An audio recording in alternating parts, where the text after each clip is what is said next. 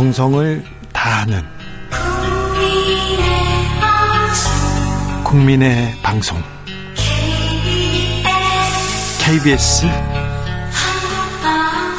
주진우 라이브. 그냥 그렇다고요.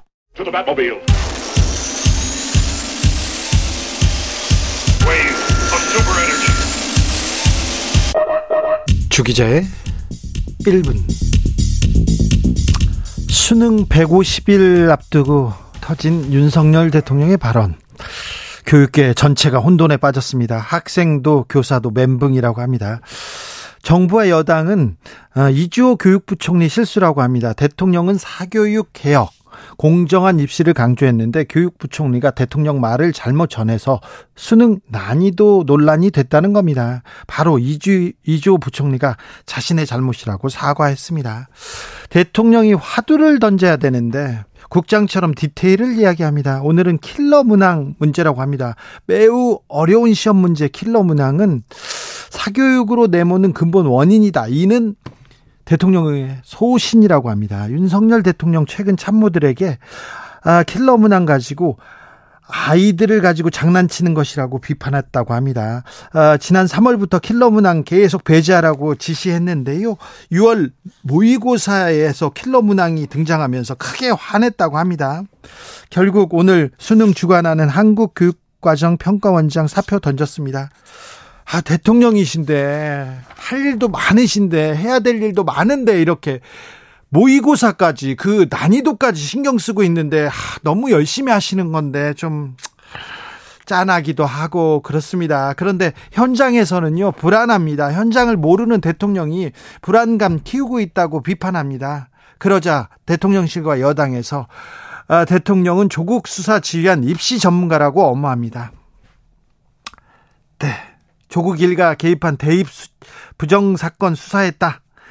대통령이 입시에 대해서 뭐를 아느냐라고 폄훼하는데 이거 헛다리 짚은 것이다. 수년간 검사 생활하면서 입시 비리 사건 수도 없이 했다. 이렇게 박대출 국민의힘 정책위원 의장이 했는데요. 네. 입시 전문가. 대통령이 입시 전문가 됐다는 거는 조금 너무하잖아요. 여기서 또 조국이 왜 나옵니까? 표창장하고 킬러 문항하고 무슨 상관이 있습니까? 그리고요. 대입 문제 이렇게 수사한 게 아니라요. 대학원 입시 관련된 표창장 관련된 수사한 거예요. 입시 전문가라고 하기엔 좀 그렇지 않습니까? 구수하신 사법고시에 대해서는 대통령이 식견이 있을 수 있습니다. 하지만 입시 제도에 대해서는 별 고민 없었습니다. 검사 때까지만 해도 확실히 없었습니다. 대통령이 수능 세대도 아니잖아요. 학력고사 이전에 본고사 보신 분이지 않습니까? 그런데 여기까지 와가지고 수능 문제에 대해서 난이도 얘기를 하고 있는데 아니 참모들은 뭐하고 계신지 자꾸 입시 전문가라고요? 예. 주 기자 1분이었습니다. 베이비복스 킬러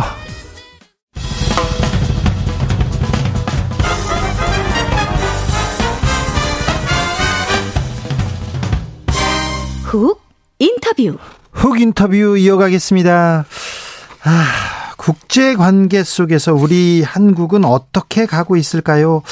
한국 여성 정치의 미래는 어떤지 구상하고 고민하고 계신 분이 있습니다. 미국 보스턴에서 지금 공부하고 있는 박영선 전 중소벤처기업부 장관 모셨습니다. 전화로 만나봅니다.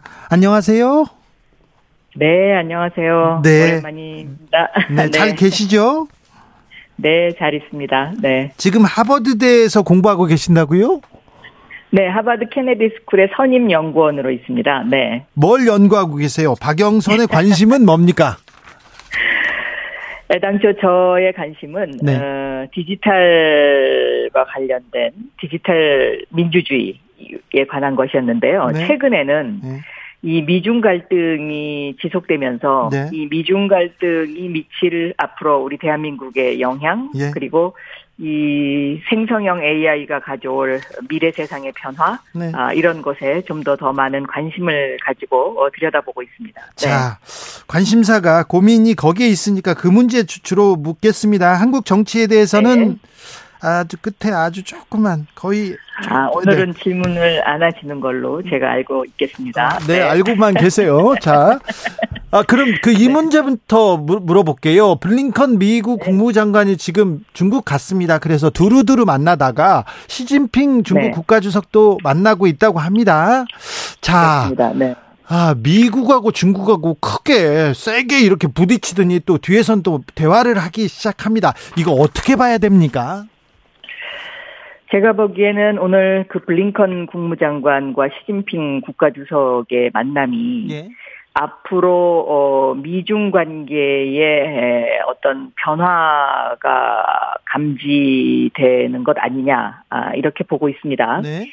그동안 이제 디커플링에서 디리스킹으로라는 그러니까 위험을 최소화하자 우리가 중국하고 싸우려는 것은 아니다라고 그 설리번 보좌관이 그 바이든 대통령의 보좌관이 지난 4월 27일 날 앞으로의 그 미국이 어떠한 방향으로 나갈지에 대한 연설을 한 적이 있는데요. 네.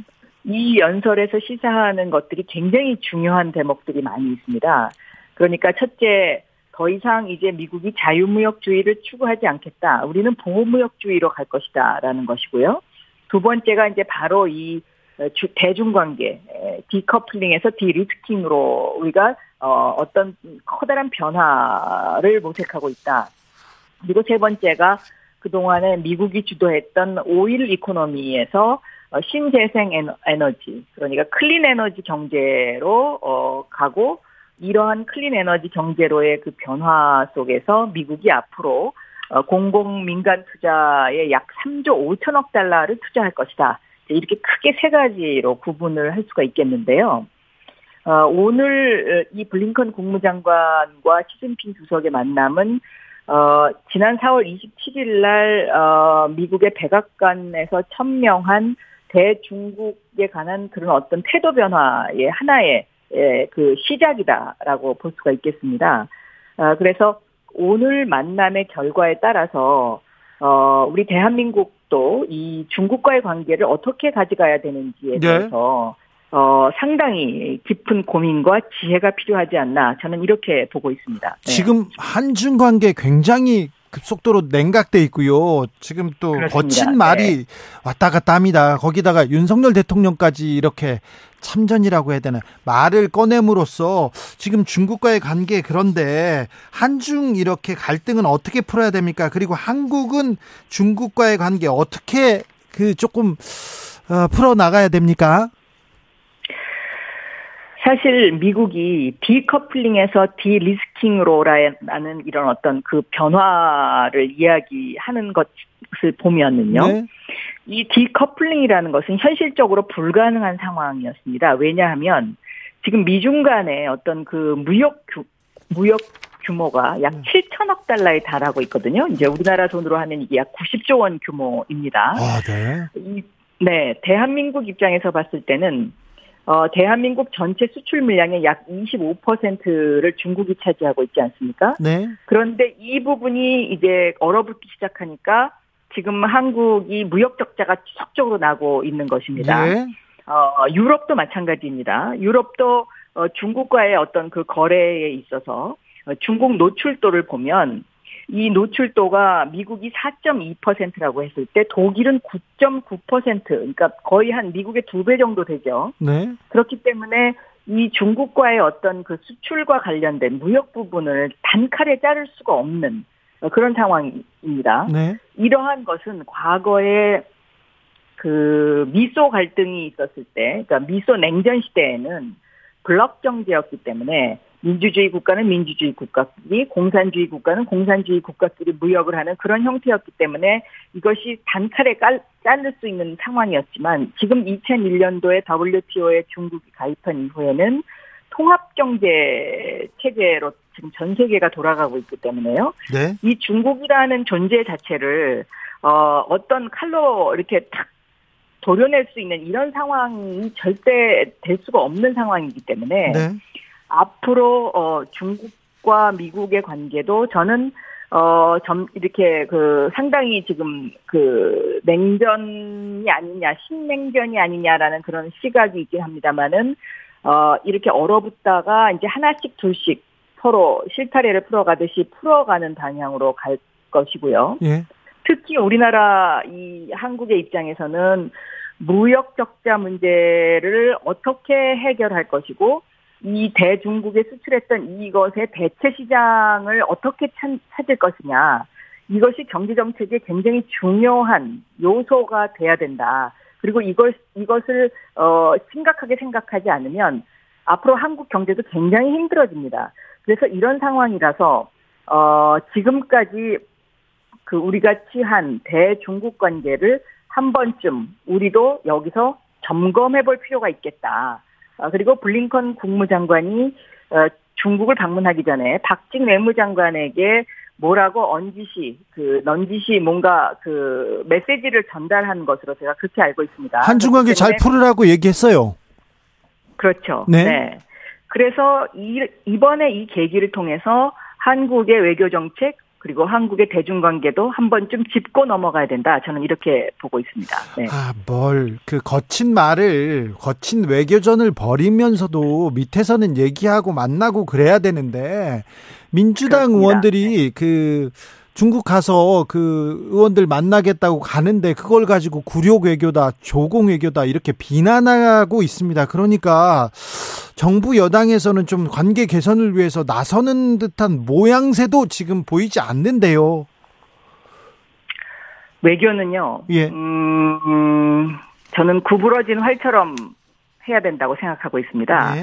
그러니까 화를 쏠 때는 쏘지만 네. 그 화를 쏘기 직전까지는 늘 뭔가 우리가 구부러진 그 둥근 활의 그 모양처럼 네. 그런 방향으로 외교를 하는 것이 국익을 위해서 좋고요. 네. 그리고 외교의 가장 기본은 첫째가 국익입니다. 네. 그러니까 이것이 과연 우리 대한민국의 국익에 맞느냐 안 맞느냐 이 기준으로 모든 것을 봐야 하지 않을까 저는 이렇게 생각하고 있습니다. 네. 네. 장관님 얼마 전에 힐러리 클린턴 만났더라고요.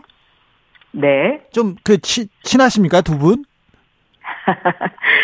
제가 이제 힐러리 클린턴이 조지타운 대학교의 여성평화안전연구소의 파운더로 있는데요. 네.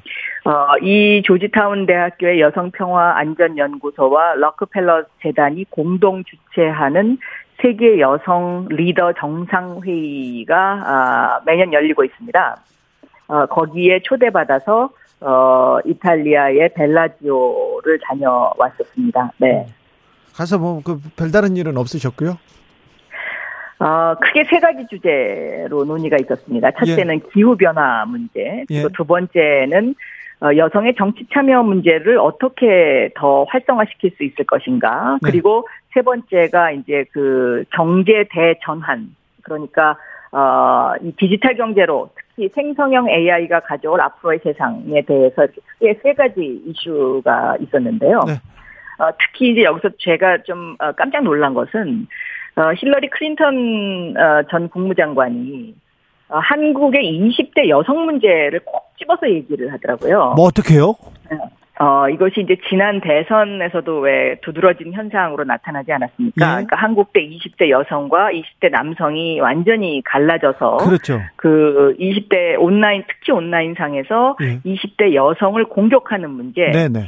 이걸 굉장히 심각하다. 대한민국은 네. 이거를 해결해야 된다. 그리고 네. 이런 것을 해결하지 않으면 한국에서의 여성의 정치 참여가 상당히 제약을 받을 것이다. 네. 이렇게 우려를 표명을 했습니다. 예. 그래서 저도 그 힐러리 전 국무장관 입에서 이런 이야기가 나온다는 사실 자체에 대해서 굉장히 깜짝 놀랐습니다. 네. 저도 대선 때 그 주한 네. 그 외국 대사를 몇 분 만났는데요. 딱 이 부분 네. 지적하더라고요. 한국처럼 이렇게 깨어있는 시민의식을 가진 사람들이 이렇게 네. 젠더 문제를 가지고 특별히 젊은 사람들이 싸우는 거, 이걸 정치적으로 이용하는 거, 이거 사회 전 세상에 미치는 영향도 클 거라고 굉장히 우려하더라고요. 네, 같은 흐름의 지적이었습니다. 네. 네. 자, 근데요. 네. 카멀라 해리스 미국 부통령은 대선에 안 나옵니까? 현재로서는 나오기 힘들어 보입니다. 제가 이제 힐러리 국무장관한테 다음번 대통령은 누가 될 것으로 생각하느냐라고 질문을 했었습니다. 그랬더니 뭐래요?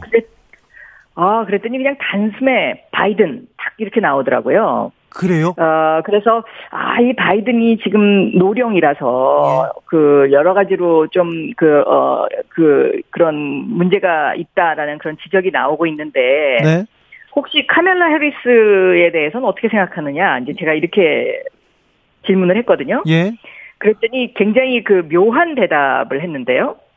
첫째, 이제 부통령이라는 자리가 굉장히 어렵다라는 예. 전제 조건을 달았고요. 예. 그리고 두 번째는 뭔가 내가 보기에도 공정하지 못한 대우를 받고 있는 것처럼 보이긴 한다. 아, 그래요? 그러나, 예. 네, 그러나, 바이든 현재 대통령이 과거에 오바마 대통령 밑에서 부통령을 했을 때, 네.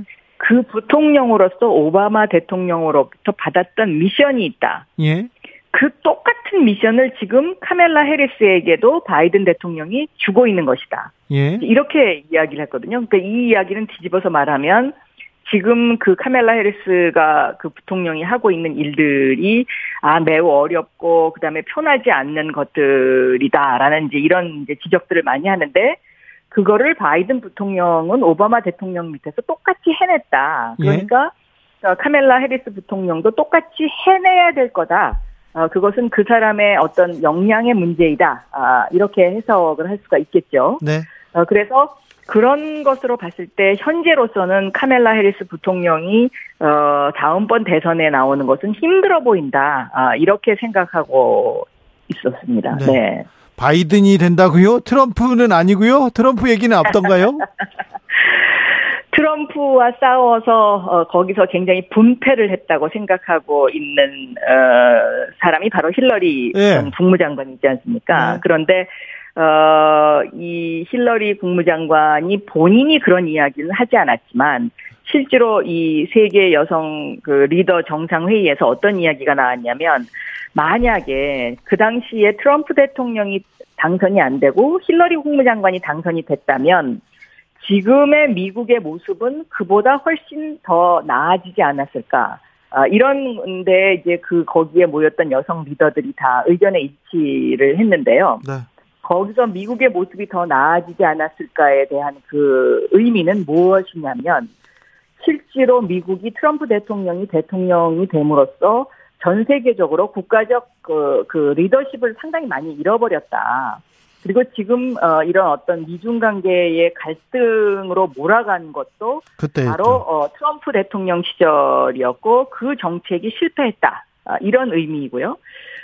트럼프 대통령이 그 당시에 한미 FTA도 재협상을 해야 된다. 뭐 이런 이야기를 상당히 많이 하지 않았습니까? 네. 그런데 우리는 그 문제를 갖다가 그렇게 심각하게 받아들이지 않았었는데요.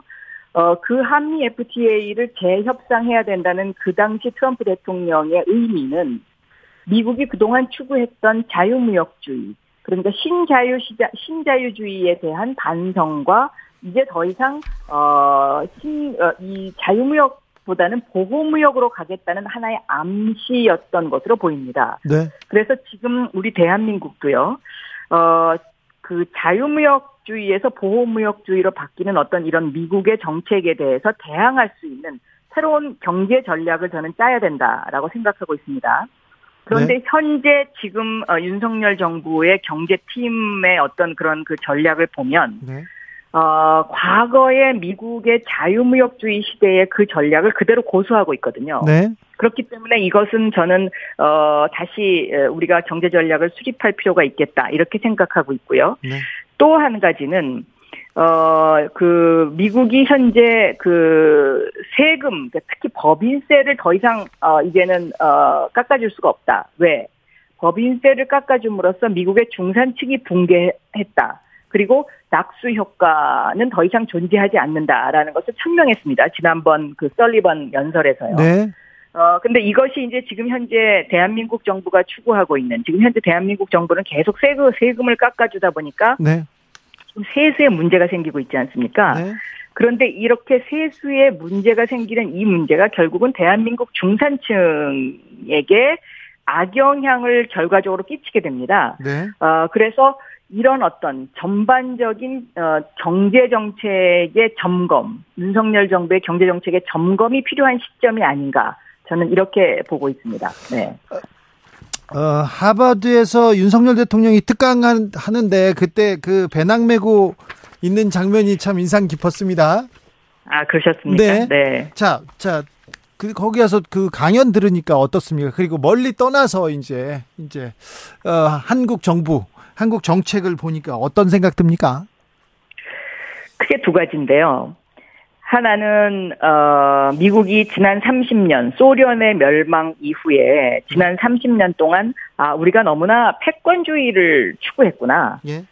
그러니까 힘으로 밀어붙이는 민주주의를 추구함으로써 이라크 전쟁이라든가 그다음에 아프가니스탄 사태에 대한 실패에 대해서 크게 지금 반성하고 있고요. 예. 또 하나는 조금 전에도 말씀드렸지만 미국이 추구했던 지난 30년간의 자유무역주의에 대한 반성. 이것이 지금 어떤 새로운 미국의 흐름입니다.